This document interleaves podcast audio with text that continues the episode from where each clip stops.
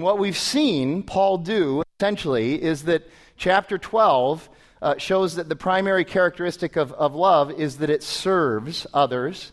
And then chapter uh, 13 shows that the primary characteristic of love is that it submits properly.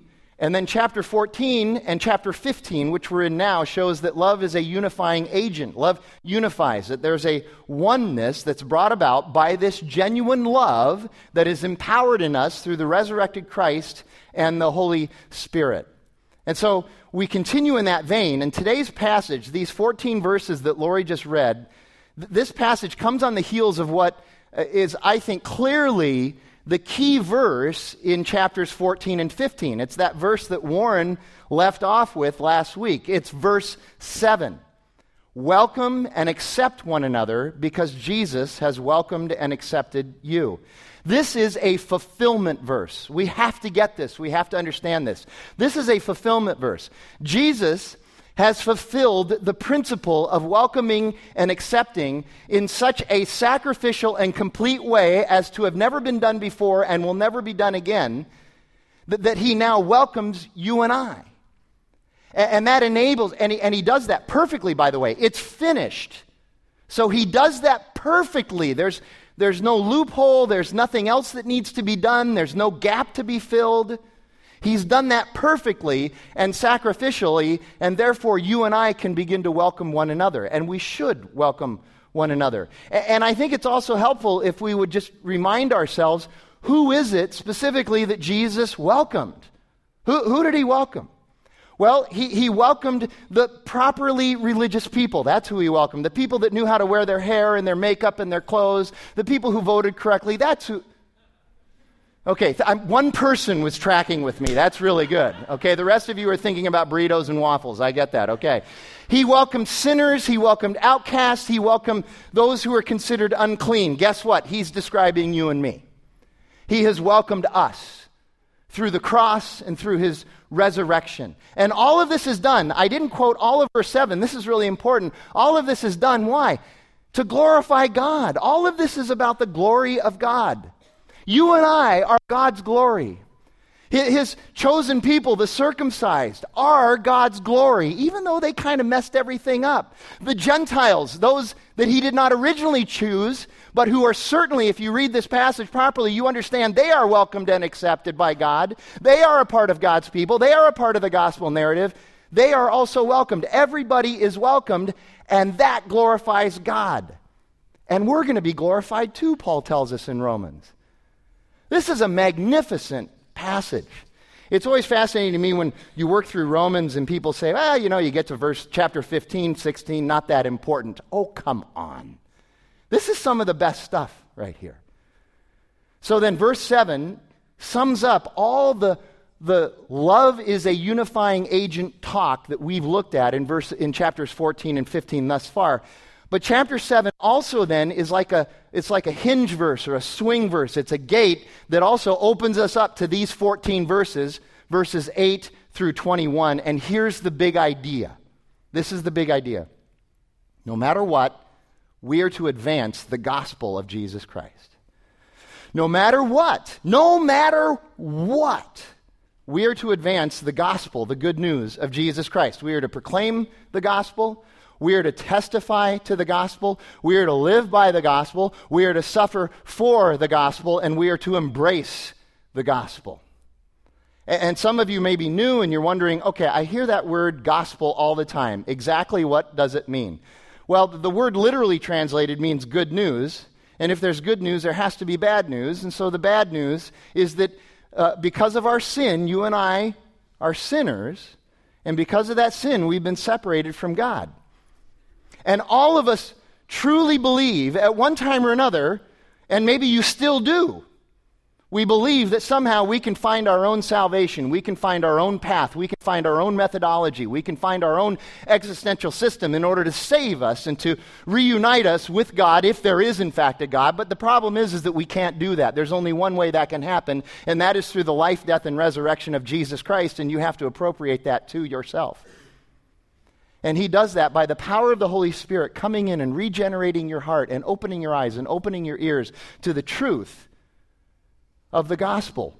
Paul even says that in, in one of the early verses, that, that everything that God does is to just, is just to demonstrate and, and showcase his truthfulness, and his truthfulness is that he gave his son as the gift to save you and I, to reconcile us to God. That's the good news. That is the gospel. And so today, once again, we're in this application section of Romans. And so it's going to be a little less on the text side and a little bit more on the apply side. So I'm going to read through the text again a little bit more slowly, make a few comments, and then we're just going to apply, apply, apply, apply, apply. And, I, and as I read through this text again, I just want you to remember, because I think this is important within the context of the passage that we're looking at, it's very important to remember what Paul's specific call was when he became a Christian on the Damascus Road, when Christ converted his heart from one that was going to persecute and kill Christians to one that was going to proclaim the gospel and, and, and plant churches. What specifically was his call? There were two things. Number one, Paul, a Jew and a very devout and religious Jew, was supposed to go to the Gentiles and proclaim the good news to them and tell them that they're welcomed and accepted into the kingdom of God. And the Gentiles are all the non Jews. The Gentiles are all, as far as the Jews are concerned, the Gentiles are the second class citizens. The Gentiles are the unclean. Paul is going, essentially, in some respects, Paul is going to his enemies to tell them, you're included in the kingdom of God. You are welcomed and accepted. Your sins have been forgiven. You have been made righteous by the Lord Jesus Christ. So he has to go to them and, and proclaim that. That's the first call. And then the second call is this, and you're going to suffer for it. That's his call to proclaim the good news to people you don't even really care for, and then you're going to suffer for it. We started a, uh, if we started a clipboard in the back of the room and had it kind of crisscross all the way up here and said, We want you to sign up for this new ministry, you're going to go to your enemy and proclaim the gospel and you're going to suffer for it. How many of you are in? That's what Paul did for the rest of his life, almost 30 years. And he did a good job by the power of the Spirit. It even says in this passage, it is only by the power of the Holy Spirit, only by the power of Christ that he was able to do this. He did a great job. He planted a lot of churches and lots of people came to know Jesus, but he also suffered too, didn't he? All of those things were absolutely true. So let's, let's go through this a little bit. Let me read that first, reread that first paragraph, 8 through 13.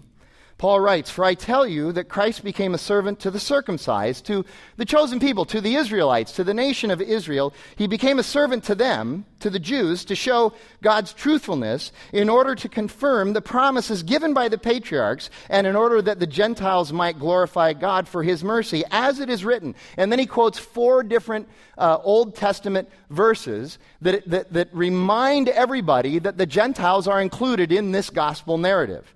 Therefore, I will praise you among the Gentiles and sing to your name. And again, it is said, Rejoice, O Gentiles, with his people. And again, praise the Lord, all you Gentiles, and let the peoples extol him.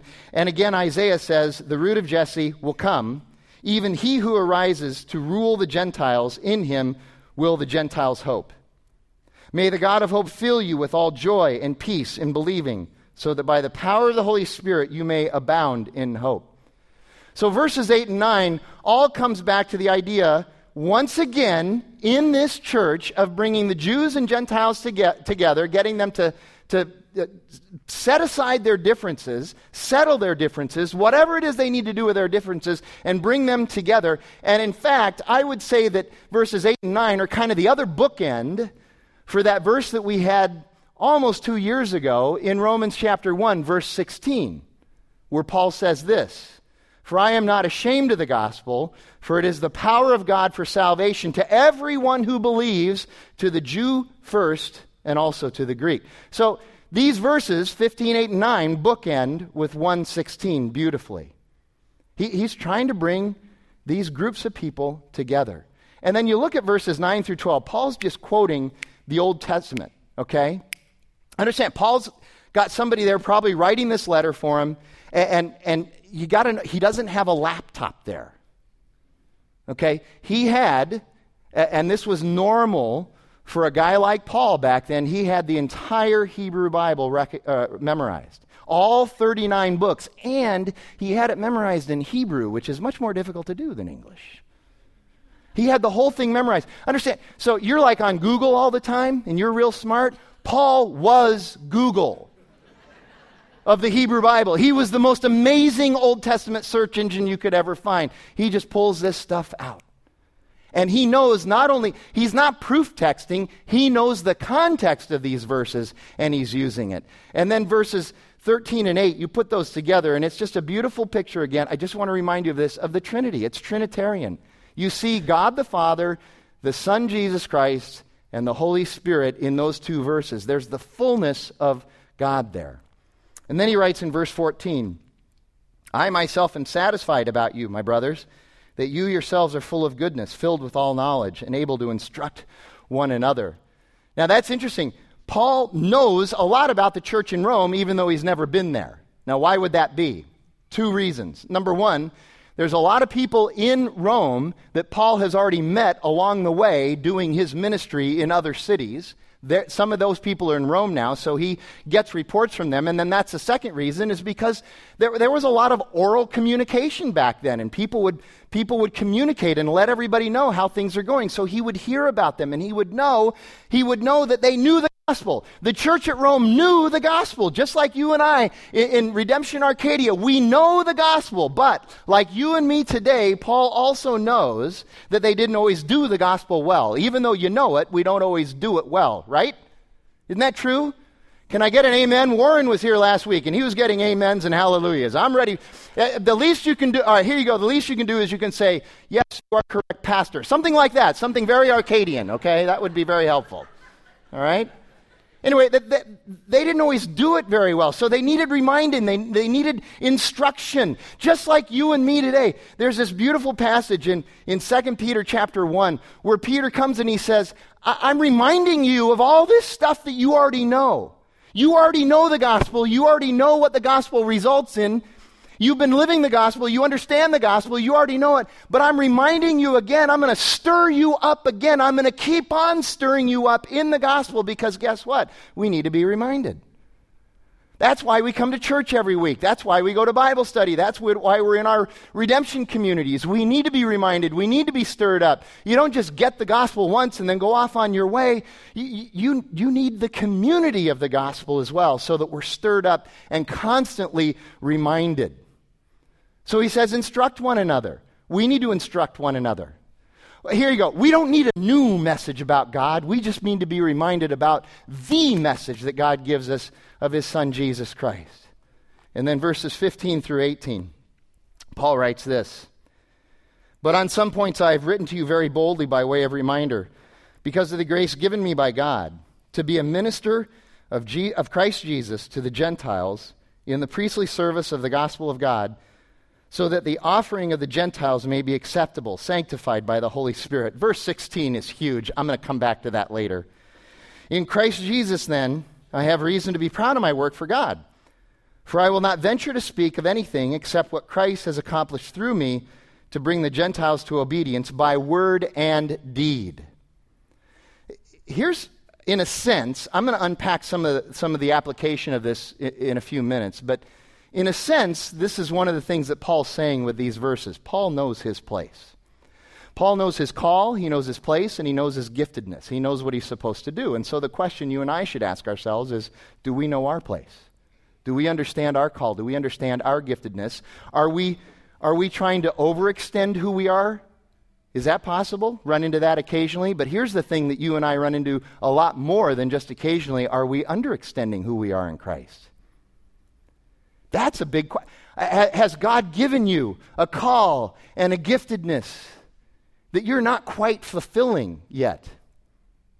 We need to analyze that in our lives. Paul knew what his giftedness was. He knew what his call was, and it was being it was being fulfilled.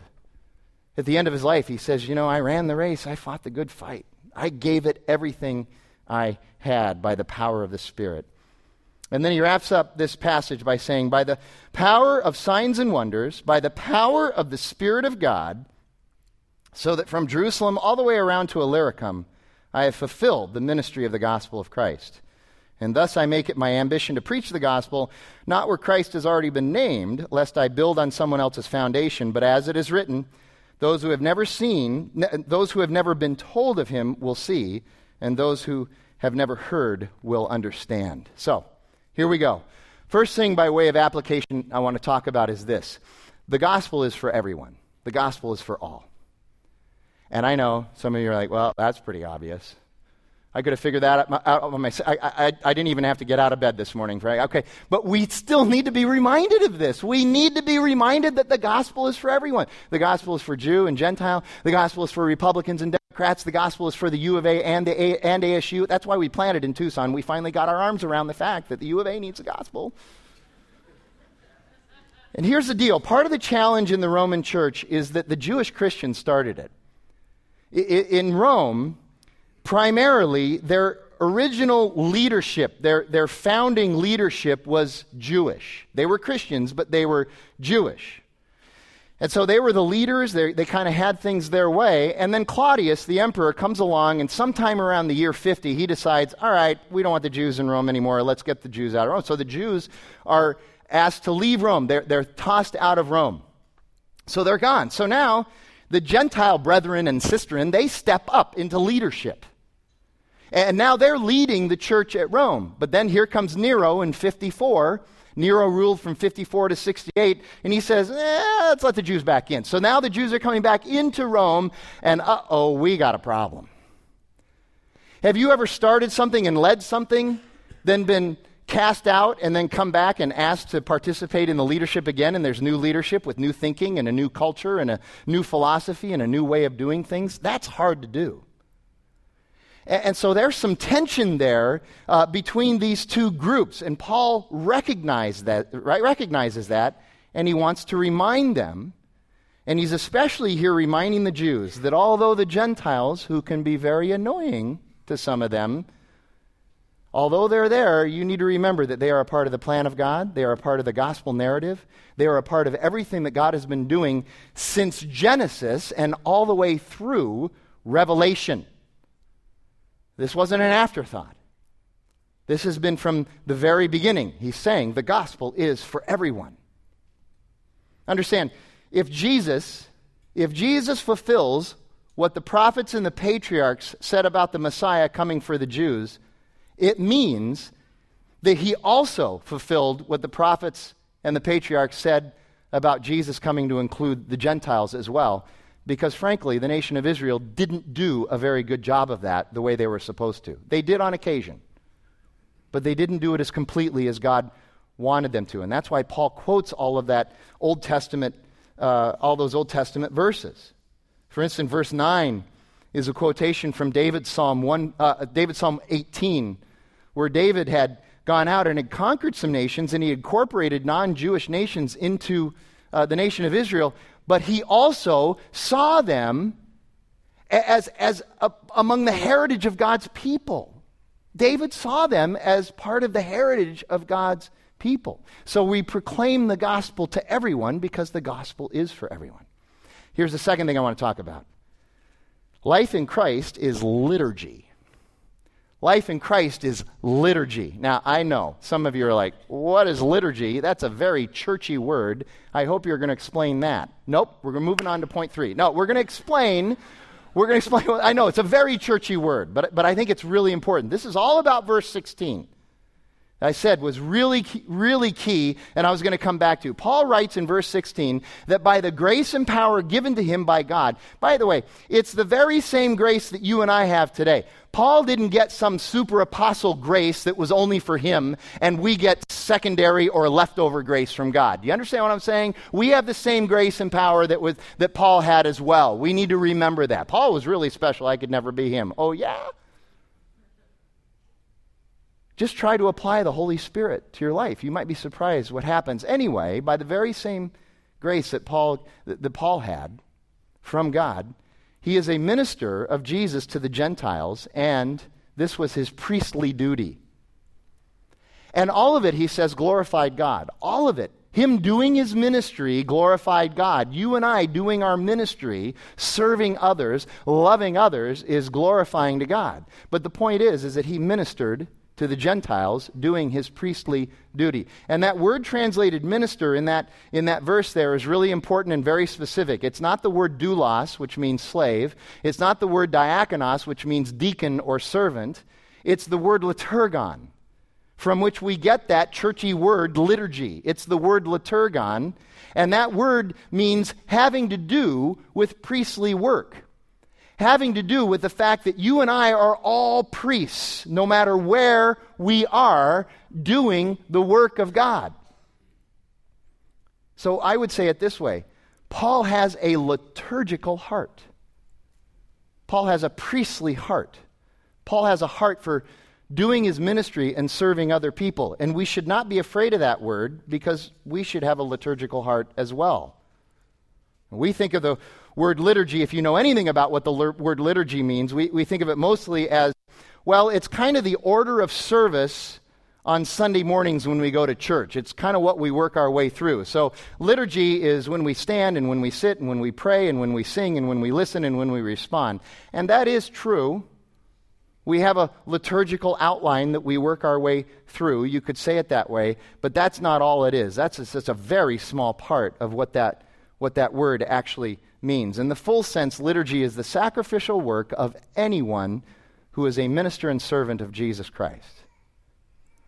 And that fits right in, by the way, with Romans chapter 12, verses 1 and 2. Some of you are like, I knew he'd get to 1 and 2 eventually. Chapter 12, verses 1 and 2, which is the beginning of this entire section uh, of, of chapters 12 through 16 in Romans, where Paul says, I appeal to you, therefore, brothers, by the mercies of God, to present your bodies as a living sacrifice, holy and acceptable to God, which is your spiritual worship. This is your liturgy.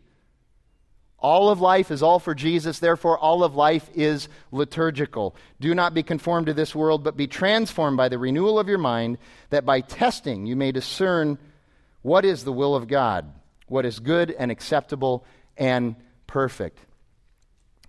We believe that Paul chose this word because, as a tent maker, we forget that Paul was actually a tent maker. We, we think he was just a vocational minister with a job as a pastor and a church planter, and that was it. No, he was a tent maker. He was bivocational. He made tents so that he could earn some money so that he could do ministry. So, as a tent maker, not just a, as a member of, of the staff at first whatever church of wherever, as a tent maker, and here's how this applies to us as, as a lawyer, as a doctor, as a graphic design artist, as an architect, as a barista, as a teacher, as a mother, as a police officer, as a father, as a financial analyst, as a professional athlete, whatever it is that you're doing in the marketplace, in your neighborhood, in your home, wherever, in the public sphere. Paul saw his ministry and his work for Christ as missionary. And he was a priest offering sacred worship to God by doing that. I think we forget that too, and this is really important. We do ministry because we're called to do ministry. Oh, got to go do ministry. Got to work downstairs in the children's ministry. Got to got to hand out bulletins. Got to do this. Got to do that. Okay, it's an act of worship when we're doing that. We're worshiping God through our service. We're all priests. This is really, really important. And he did this all the time, everywhere he went. His entire life was an offering of worship by proclaiming the gospel and shepherding people. And this is critical. We need to remember, and this applies to us no matter where we are, no matter what, what Paul was doing, no matter where he was, no matter what he was wearing, Paul was a priest and he was offering sacrifice to God, proclaiming the gospel and sharing with not only Gentiles, but also with the Jews. In order to get to some of the Gentiles, he had to kind of go through the Jews at times as well. And we should too. That's our call too. All of life is all for Jesus. Therefore, all of our lives are going to be liturgical in one sense or another. And we need to be constantly reminded of this. So I would ask you this morning what's your priestly service? What is your liturgical heart? You don't have to be on a church staff to do that. And I know we're still struggling in the 21st century. We struggled with it all through the 20th century as well. We're still struggling with this, this um, artificial divide between clergy and laity. No, we are all ministers. You don't have to be on a church staff to be serving and ministering and proclaiming the gospel. Your work in your context is just as much, if not more, of a ministry than mine or Cody's or Sean's. That's really important to understand. In fact, most of you have way more opportunities in particular areas that we, we that you have opportunities that Cody and I and Sean may never even see. You're a part of the body.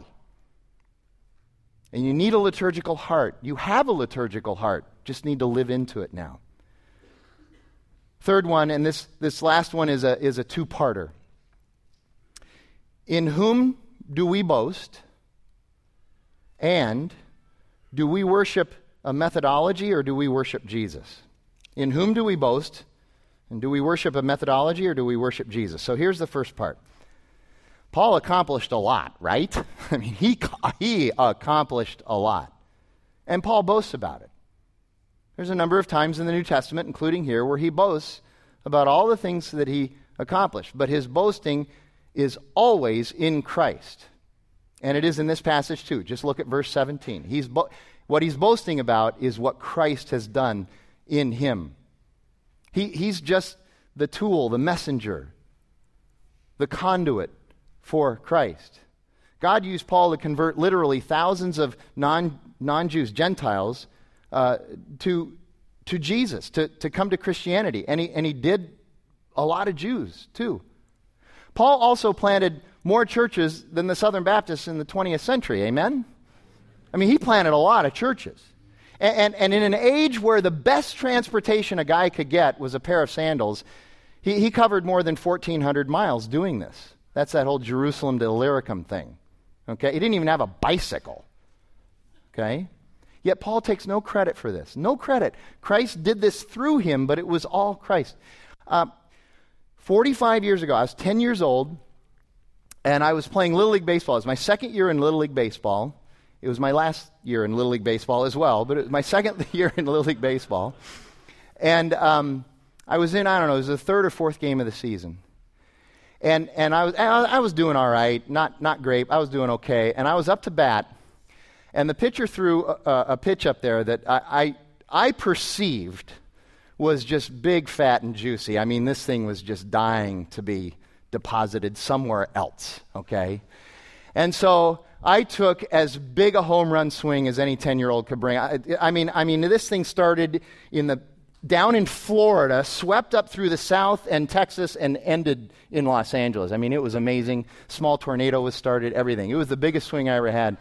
And I actually did connect with the ball, but it sort of just tapped the, the end of the bat because my eyes were so closed so hard. I was swinging so hard. But it hit, and the ball kind of squirted down the first baseline towards the first baseman. So it was a ground ball to the first baseman. And now it's kind of a race to first base between me and the first baseman's got to get it and just move over to first base. And so the race is on. I'm trying to beat the ball down there and all that stuff. And so I get there, and, and just as the ball gets to the first baseman, it goes through his legs and it goes into shallow right field. And, and, thankfully, the right fielder was so busy thinking about his after game snow cone that he wasn't backing up the first baseman the way he was supposed to be. So it's just sitting there in right field. So I immediately take second base. Now, to his credit, the first baseman immediately turned around and went and grabbed the ball and then turned and fired the ball to second base, thinking he was going to get me there. Of course, in, in his enthusiasm of throwing the ball to second base, he overthrew second base. So now the ball goes into left field. And that plays right in front of me, so I know I can take third base. And here comes the left fielder running in to grab the ball. Of course, he thinks he can get me at third base, and so he launches the ball at third base. It ends up in the third baseline bleachers, and I go home and I score. And the fans were going wild, my brothers and sisters, yes. All 15 of them. And I was so excited when I got back to the dugout, our bench, and the, and the guys are slapping me on the back and everything. And I was telling them I finally hit my first home run. Now, you get this, right? You get you right? You get this. So the official scorer who's sitting there at that little weird bench, okay, he doesn't even score it as a hit. It's three errors. okay, I didn't do anything. You understand that? I, I was assisted the entire way. Okay, now, I am not saying that the Holy Spirit in your life is three errors. That's not what I'm saying, but I am telling you that when you and I start to say things like, I did this, I increased church attendance by 300%. Last week, I, I led 16 people to Jesus Christ. Come on, you and I need to get some perspective. It's God in us doing this. And, and Jesus understands that. And so he gives us the power to do this because he knows that we can't do this without him. If the Lord does not build the house, the workers labor in vain. So, how about you? Is it about Jesus and his glory, or is it about you? Is it about me? And then the second part none of this should be used as a methodology, however, for us to achieve some sort of a happy and fulfilled life. I'm not saying that a happy and a fulfilled life is not a good thing and not worthy of us trying to figure out and pursue. That's not what I'm saying. But our proclivity is to try to find a methodology or a formula or a routine in order to do that. And we don't need that because Jesus is the one who does it. Jesus is the one who fulfills us. Jesus is the one who gives us the joy. Jesus is the one who makes us happy. Jesus is all of these things. It's Him and Him alone. But again, like I said, we're humans and we're westernized humans, which makes it even worse. And so we want a method, not a savior. We want a routine or a technique, not a Lord. And, and, so we, we read stuff like, like what James Montgomery Boice writes. And, and I love this. He's right about this. Let me read it to you. He says this Suffering is the path to glory, service is the path to fulfillment, love is the path to joy. And that's all true, but you have to read the context in which Boice is writing and He's saying that it's only true because we're in Christ. And Christ is the one who is empowering this. Christ, it's because we're in Christ that we end up suffering and serving and loving. Suffering and serving and loving alone isn't going to fulfill anybody. It's always going to be an empty, an, an empty journey if you're just looking for some methodology to build you up and fulfill you. We need to know Him and Him alone. He is the answer. But too often we hear something like this and we want to turn it into a methodology or a formula. formula. There's a guy named Todd Kashdan. He's a PhD in psychology and, and a researcher. And by the way, he's not a Christian, he is a secular humanist. But he, he does lots of research into what, what is it that fulfills people and makes people happy. And, and he looks at people who are just pursuing pleasure and he looks at people who like to serve. And he says it's interesting the people who are serving, the people who are selfless, the people who have a selfless outlook on life, they seem to be more fulfilled, happier, and more well adjusted than the people who are just seeking their own pleasure. The people who are specifically going after their happiness, they're the ones that are the most miserable in life. But then he says, not me, not a biblical commentator, then he says, but the problem with reporting on this is then the, the person who is seeking pleasure will see that and they'll say, okay, I am going to become a selfless person so that I can be happy and fulfilled. And he says, then it becomes a methodology. It's not your metaphysic, it's not your ethic. And he says it's just, an, it's just a practice in frustration. And ultimately, you and I have to figure that out, even in the church. It is not a methodology, it's not a routine, it's not a technique. And, and most of you, I, I, I hate to say this, but most of you will come in on Sunday morning looking for that one thing that's going to fix Monday morning for you. And you know what? It just doesn't work that way. You need to know Him and Him alone. You need to have His wisdom. You need to love Him. You need to pursue Him. And then over time, you're going to uh, begin to understand that the problems on Monday morning you can deal with because you have Christ in you and you have his wisdom. And besides, they're temporal and he's eternal, and now you're eternal as well. We don't need a methodology, we just need Jesus. And when we turn things into a methodology, when we say, here's four steps to better whatever, or six steps to this, we're placing our faith in a technique and not in Jesus. And that'll frustrate us. Let me just take a second here, since we're in this neighborhood. I want to speak to the purpose of the church right here. Because this, this connects to this, and this is really important.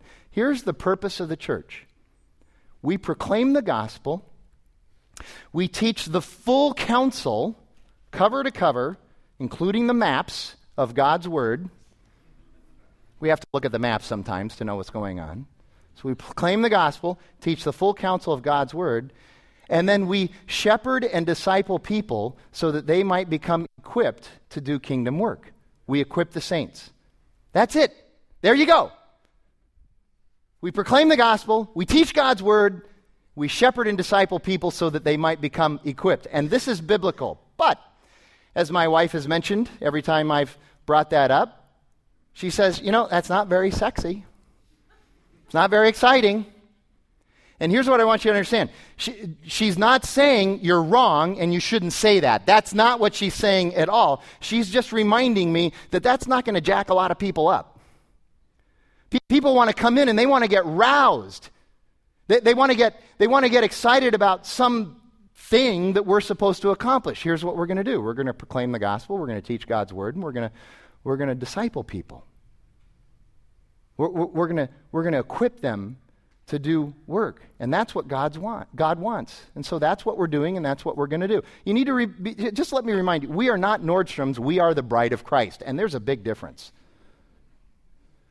And Paul says this all through Romans 14 and 15. He says unity trumps preferences. You need to remember that. Unity trumps preferences. And I know we all have preferences. I got that. Preferences are not a bad thing. But the minute preferences get in the way of loving each other and building each other up and the, and the, and the one another's, the minute preferences get in the way, that becomes a problem. We need to keep Jesus in the gospel as primo. That's what we need to do. Keep our eyes on Jesus, keep our focus there. You know, verse 8, the beginning of this passage says Christ became a servant to the circumcised to show God's truthfulness. So, again, who are the circumcised? Well, they're God's people, it's Israel. And what was the problem with Israel? Well, the problem with Israel was that they thought that they were saved by keeping the law. They thought that's where their salvation and fulfillment came. They didn't need a servant the way Christ serves, or so they think. Yet Christ came to serve and save them because just like you and me, we need a Savior. Do you realize that even though, biblically speaking, we would not be considered the circumcised, we would be, most of us would be considered the uncircumcised. We're, most of us are Gentiles. We're non Jewish. Even so, we're just like them. We're just like that. And I know, I don't have the Mosaic law. No, you don't, but you got something else. Every one of us has a code. Every one of us has has some sort of an existential system. Every one of us has a morality. Every one of us has a worldview. Every one of us has a rationalization or an excuse or a validation or a self affirmation. Every one of us does. And at some point in our lives, we all said the same thing I don't need a savior, a savior. I don't need a Lord. I don't need Jesus. We got this. I got this. I can take care of this. I have faith in myself. I know. I have wisdom. The problem is, we really don't. We don't have it, and we can't save ourselves. And here's what's funny to me in the deep recesses of our hearts, where culture tells us we find our greatest goodness, right? In the deep recesses of our hearts, that's where we know that what I'm saying is absolutely true. We don't have this. Our, eth- our, our metaphysics, our existential systems, our excuses, our rationalizations, our worldviews are not going to do it. We need Jesus. And you look at verse 13, it's a beautiful expression of the gospel and where true hope and joy reside. Paul, Paul writes in verse 13, May the God of hope fill you with all joy and peace in believing. In believing in what? In Jesus Christ. So that by the power of the Holy Spirit you may abound in hope. Now, what is it that destroys human beings' hope? What is it that destroys our hope? Let me close by reading this passage from a, a, a great old Bible commentary named um, uh, William Barclay. And I think you'll resonate with this. William Barclay, in his commentary on Romans, writes about how people naturally want peace, right? We want peace, right? But we lose it due to inner tensions or disturbing circumstances. And then he quotes Barclay. Here's what Barclay says The ancient philosophers sought for what they called Ataraxia. That's AT, ataraxia, not anorexia. They weren't seeking for that, okay? They were seeking for ataraxia. And the definition of ataraxia is the untroubled life.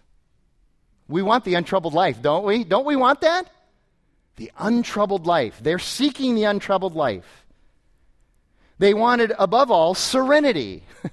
Any Seinfeld fans in here? Frank Costanza?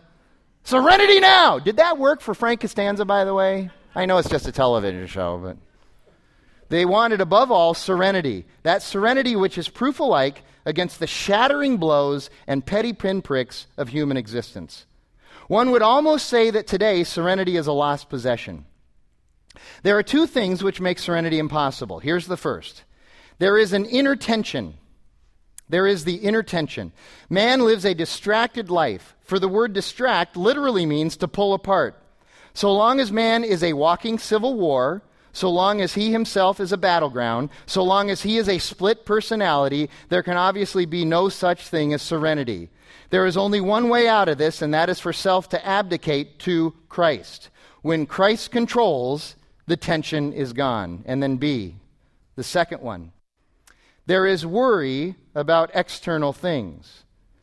There are many who are haunted by the chances and changes of life. H.G. Wells tells how in New York Harbor he was once on an ocean liner. It was foggy, and suddenly out of the fog there loomed another large ocean liner, and the two ships slid past each other with only feet to spare. Wells was suddenly face to face with what he called the general large dangerousness of life. The general large dangerousness of life. It is hard not to worry, for man is characteristically a creature who looks forward to guess and fear. The only end to that worry is the utter conviction that whatever happens, God's hand will never let his child, uh, never cause his child a needless tear. We're going to shed tears, but he will never allow us to shed a needless tear. Things will happen that we cannot understand, but if we are sure enough of love, we can accept with serenity those things which wound the heart and baffle the mind. What this is all about, if we speak in theological terms, is faith in the sovereignty of God. God is sovereign, God is good, God is majestic, God is merciful, God is love. And he comes to you and he says, Look, I can do for you what you can't do for yourself, and I'm glad to do it. And so I would just encourage you, if you're one of those persons that's hoping in your clever metaphysics or in the fact that you're, the culture tells you that you're basically a good person or whatever it is, I'm here to tell you that you can come to Christ and have the answer. Let's pray together. God, we ask that um, you would just continually open our hearts to your gospel.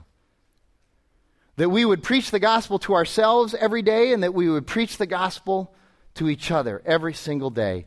That we would be stirred up and reminded always of your love for us, your goodness to us, your mercy for us, and what your Son means to us.